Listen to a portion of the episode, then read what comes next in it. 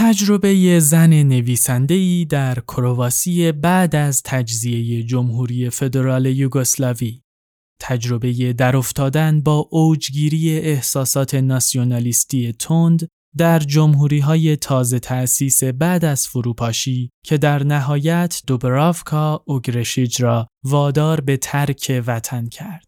مقالاتی که در این کتاب گرد آمده اند درک ملموستری از جمهوری های پسا یوگسلاوی به دست می دهند.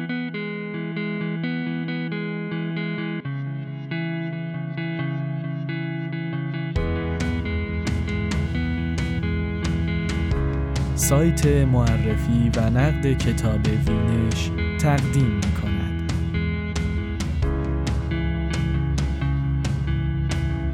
فشار ناسیونالیزم و ابهام هویتی در جمهوری کرواسی. مقاله ای درباره کتاب البته که عصبانی هستم. نوشته دوبرافکا اوگرشیج نویسنده مقاله روبرت سافاریان.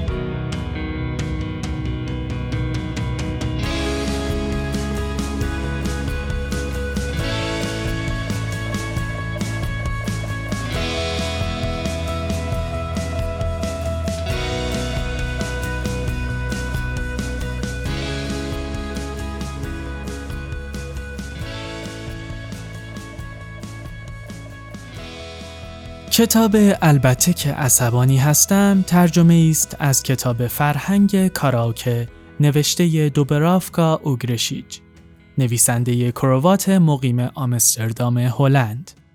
کتاب فارسی حاوی پنج مقاله یا جستار است. دوتای این مقاله ها مستقیما درباره تجربه نویسنده در کرواسی بعد از تجزیه جمهوری فدرال یوگسلاوی است. تجربه در افتادن با اوجگیری احساسات ناسیونالیستی تند در جمهوری های تازه تأسیس بعد از فروپاشی که در نهایت اوگرشیج را وادار به ترک وطن کرد. برای درک نوشته هایی که اوگرشیج در آنها از این تجربه تلخ می‌گوید، آشنایی اندک با وضعیت بالکان در آن دوره ضروری است. مترجم در مقدمه خود امکان این آشنایی را فراهم آورده است. در صفحه دوازده کتاب می‌خوانیم کرواسی در 25 ژوئن 1991 اعلام استقلال کرد و در پی آن جنگی چهار ساله میان نیروهای کروات حامی استقلال و نیروهای سرب محلی معروف به ارتش مردمی یوگسلاوی در گرفت. بیشتر کروات ها از جدایی کرواسی از جمهوری فدرال سوسیالیستی یوگسلاوی حمایت می کردند. اما بیشتر سرب های ساکن ناحیه خواستار تشکیل دولت سرب زیر مجموعه یوگسلاوی بودند که کرواسی و بخشی از بوسنی و هرزگوین هم جزئی از آن می‌شد. جنگ در 12 نوامبر 1995 با پیروزی استقلال خواهان به پایان رسید. در نتیجه این نبرد 20 هزار نفر کشته شدند. 25 درصد اقتصاد کرواسی نابود و خسارتی حدود 37 میلیارد دلار به زیرساختهای کشور وارد شد. فرانیو توجمان از زمان استقلال تا زمان مرگش در دسامبر 1999 رئیس جمهور کرواسی بود.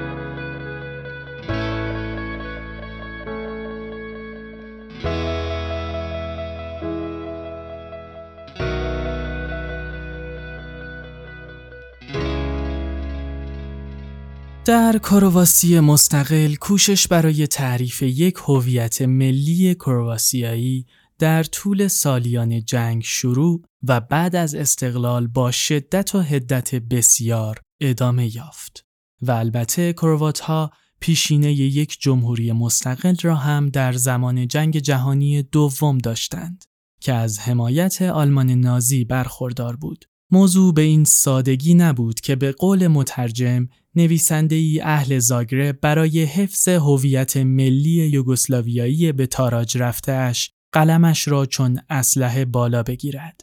واقعیت ابهامی در هویت ملی بود. کرووات بودن خود هویتی ملی است و یوگسلاو بودن هم همینطور. به این سادگی نبود که کسی بگوید هرچه باد من یوگسلاوم. در آن مقطع اصرار بر حفظ یوگسلاوی و نوستالژی برای یوگسلاوی یا یوگو نوستالژی می توانست نویسنده و روشنفکر را به ورطه حمایت از ملیگرایی سرب بیاندازد. چرا که در آن شرایط حفظ یوگسلاوی و حتی الامکان جلوگیری از تجزیه آن خط مشی سیاسی سرب ها بود که از قومگرایان سرب در جمهوری های غیر سرب یوگسلاوی حمایت و آنها را مسلح می کردند. کسانی که رهبرانشان میلشوویچ و کارادیچ بعدها به عنوان جنایتکاران جنگی محاکمه شدند. موضع کسانی چون اوگرشیج به منزله راه رفتن روی خط باریکی بود که هر آن می توانستی از یک افراد به افراد دیگری بغلطی. فیلمساز بوسنیایی امیر کوستریتسا کارگردان فیلم مشهور زیرزمین در موقعیت مشابهی قرار داشت. اما او زود موضع خود را آشکار کرد و از دنیای ارتودکس در برابر غرب دفاع کرد و ابایی نداشت که حتی تغییر دین و هویت ملی خود را از بوسنیایی به سرب اعلام کند. در مورد اوگرشیچ از نوشته های این کتاب چیزی معلوم نمی شود. هرچند تکیه و تاکید او بر فشارهایی است که فضای ملیگرایی تند و آمیخته به دروغ به کسانی که با آن همراه نمی شدند وارد می آورد. هر ملیگرایی نوینی چنین است. هر گونه اندیشه مستقل و هر گونه پرسش درباره درستی ایده های ناسیونالیستی را با انگهایی چون خیانت به ملت و جادوگری و غیره میکوبید و در پی اجبار همگان به تن دادن به ایدئولوژی رسمی بود. اوگرشیج در محل کارش در دانشگاه زاگرب پایتخت کرواسی به خاطر مخالفت با ملیگرایی کروات مورد لعن و نفرین قرار می گیرد و سرانجام تا به تحمل فشارها را نمی آورد و وطنش را ترک می کند. اما او به نوشتن درباره جو جنونآمیز ناسیونالیسم کروات ادامه می دهد. به زبان کروات می نویسد. اما نوشته هایش به زبانهای غربی ترجمه می شوند. نه تنها مجموع مقاله هایش را در قالب کتاب منتشر کرده بلکه چند رمان نوشته است و همه به انگلیسی و سایر زبانهای غربی ترجمه شدهاند. ما در این کتاب همراه اوگرشیج و از دید او به موقعیت می نگریم. اما داوری قطعی درباره موضع سیاسی او برای خواننده ایرانی ناآشنا با شرایط آن دوره و رفتار او در دوران تبعید مشکل است. ما نمی‌دانیم مخالفان او دقیقا چه می‌گفتند. در جستجوی اینترنتی هم چیز زیادی در این باره نیافتم. اتفاقا در خود کتاب اشاره هایی به این انتقادات شده است. مثلا در صفحه 60 اوکرشیچ از مصاحبه ای می‌گوید که یک نشریه کروات به نام گلوبوس سالها بعد از رویدادهایی که به جلای وطن او انجامید با یکی از همکاران سابق او کرده است. اوگرشیج از این همکار سابق به عنوان استاد یا استاد پیر یاد می کند. استاد در پاسخ به این پرسش که آیا او چیزهایی را که این روزها می نویسم دنبال می کند یا نه می گوید از وقتی به خارج رفته نه. از طرفی مسئله روابط شخصی مطرح است. از طرفی دیگر این حقیقت که به میل خودش از اینجا رفت. اخراج نشد. هیچ کس بیرون نینداختش. رفت تا از کمک هزینه تحصیلی بهره مند شود. من برای پذیرش آثار جستار مانندش آماده نبودم. درست از لحظه ای معاشرتمان قطع شد که آثارش را به چشم جنگی از خارج کشور دید و شروع کرد به خودش را دگراندیش و تبعیدی معرفی کردن. این البته گناهی نیست که کسی تا به فشارهای غیر انسانی و انگ خوردن به عنوان وطن فروش و جادوگر و غیره را نیاورد و از کشورش برود. اما به هر رو این گونه رفتن فرق می کند با رفتن کسانی که از بیم جان یا زندان ناچار به ترک وطن می شوند. به عبارت دیگر ترک وطن برای اوگرشیچ یک انتخاب و کنش ارادی هم بوده است. می توانست بماند. و این امر نمی‌تواند در داوری هموطنانش حتی آنها که با او موافق بودند بی تأثیر باشد.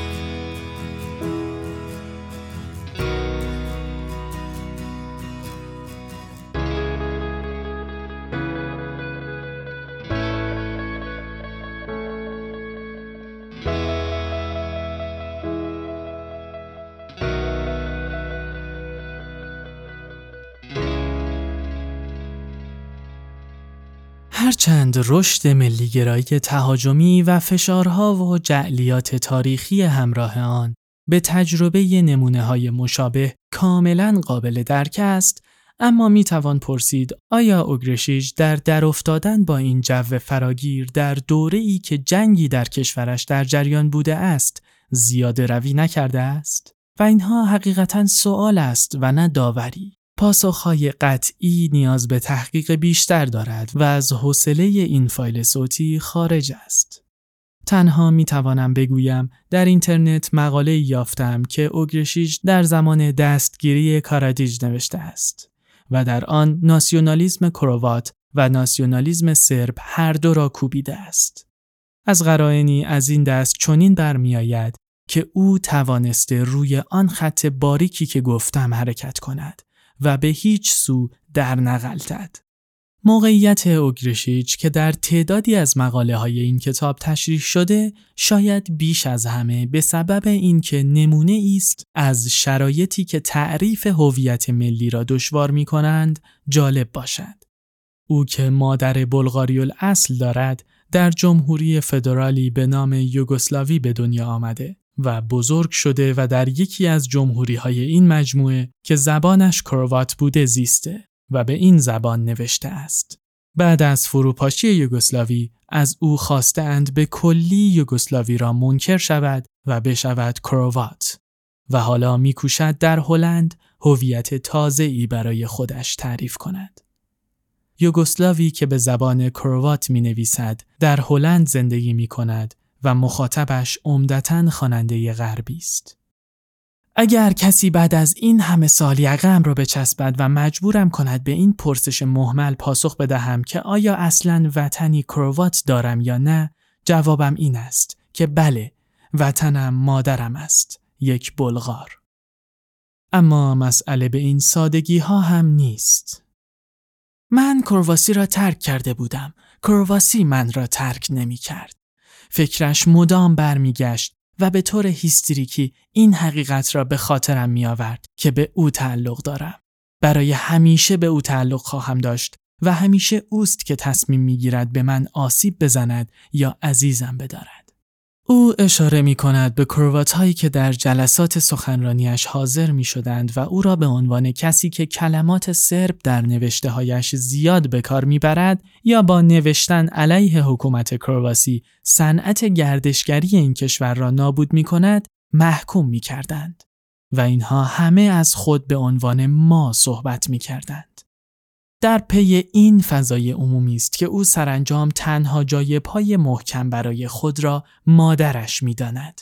محدود شدن وطن به امری ملموس چون رابطه با مادر یا ادبیات را وطن خود تلقی کردن که باز مفهومی انتظایی است و وطن به معنای متعارف نیست. درباره خود می توانم بگویم که یک پسا یوگسلاو یا پست یوگسلاو هستم. یک فراملیتی یا حتی دقیقتر پساملی یا پست نشنال. باید بگویم که ادبیات پساملی رو به گسترش است. همینطور تعداد نویسندگانی که مقیم جمهوری ادبیات هستند.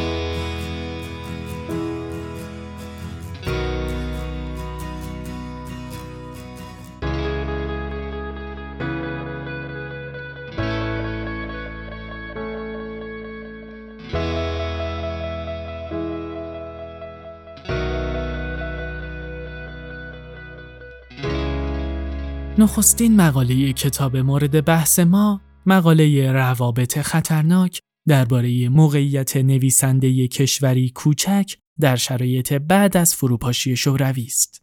در این کشورها نویسنده یا صدای مردم تلقی می شود یا خائن. چون در این کشورها ملیگرایی جای کمونیسم را گرفته و همان کارها را می کند. وطن نویسنده را میراند و میزبان با استفاده از همان کلمات نویسنده را به جایگاه قومی تنزل می دهد و همزمان وجودش را تایید می کند. مقاله دوم، مقاله مسئله زاویه دید درباره تجربه مشخص نویسنده است. در شرایط بعد از استقلال کرواسی و در نهایت تصمیم او به ترک وطنش. این مقاله مفصل ترین است و اگر کسی بخواهد منباب آشنایی با سبک و سیاق نوشتار اوگرشیج تنها یک مقاله را بخواند این یکی را پیشنهاد می کنم. در ضمن دو مقاله اول متنهایی هستند که به طور مستقیم به عنوان فرعی روی جلد کتاب یعنی وطن و انزوای خودخواسته ارتباط دارند. این موضوع در نوشته های بعدی در حاشیه جای دارد. مقاله چهارم با نام ترس از مردم درباره خشونت بیدلیل در جوامع غربی است که با مثالهای فراوانی از فیلمهای مشهوری چون پرتغال کوکی ساخته استنلی کوبریک یا بازیهای بامزه ساخته میشل هانیکه تشریح شده است. مقاله سوم با نام جمهوری ادبی کاکانیا که اساساً حول محور مرکز شهرستان سازمان یافته در نهایت موقعیت کشورهایی مانند جمهوریهای ما بعد یوگسلاوی را هم در مقوله فرهنگ شهرستانی جای می دهد. و سرانجام مقاله پنجم با نام ذات فرار بایگانی که ارتباط اندکی با موضوع شرایط جمهوری های ما بعد یوگسلاوی دارد نوشته گیرایی است درباره یکی از ویژگی های شاخص جهان مدرن که همانا میل به ثبت و ضبط و آرشیو کردن همه چیز باشد. شهوت بایگانی یا archive mania البته ارتباط نداشتن مقالات به تم وطن و انزوای خودخواسته به کتاب نیست چون در واقع این عنوان فرعی را هم مانند عنوان اصلی کتاب مترجم یا ناشر افزودند و به اصل کتاب تعلق ندارد. بگمانم آنها باید توضیح می‌دادند که عنوان البته که عصبانی هستم از کجا آمده است. چون عنوان اصلی کتاب که فرهنگ کاراوکه باشد اشاره به پدیده گسترده تری دارد و کتاب را به موضوع وطن محدود نمی کند. لازم بود این هم توضیح داده شود که فرهنگ کاراوکه چیست و منظور نویسنده کدام. و حالا که به اینجا رسیدیم اصلا دلیل حذف پنج مقاله از ده مقاله کتاب اصلی چیست؟ گزینش ها یا حذف ها با چه ملاکی صورت گرفتند؟ مسائل ممیزی، دشواری مقالات برای ترجمه یا بیاهمیت بودن موضوع مقالات؟ به هر رو وقتی عنوان کتابی را عوض می کنیم و بیش از نصف آن را ترجمه نمی کنیم، حق خواننده است که توضیحی به او داده شود.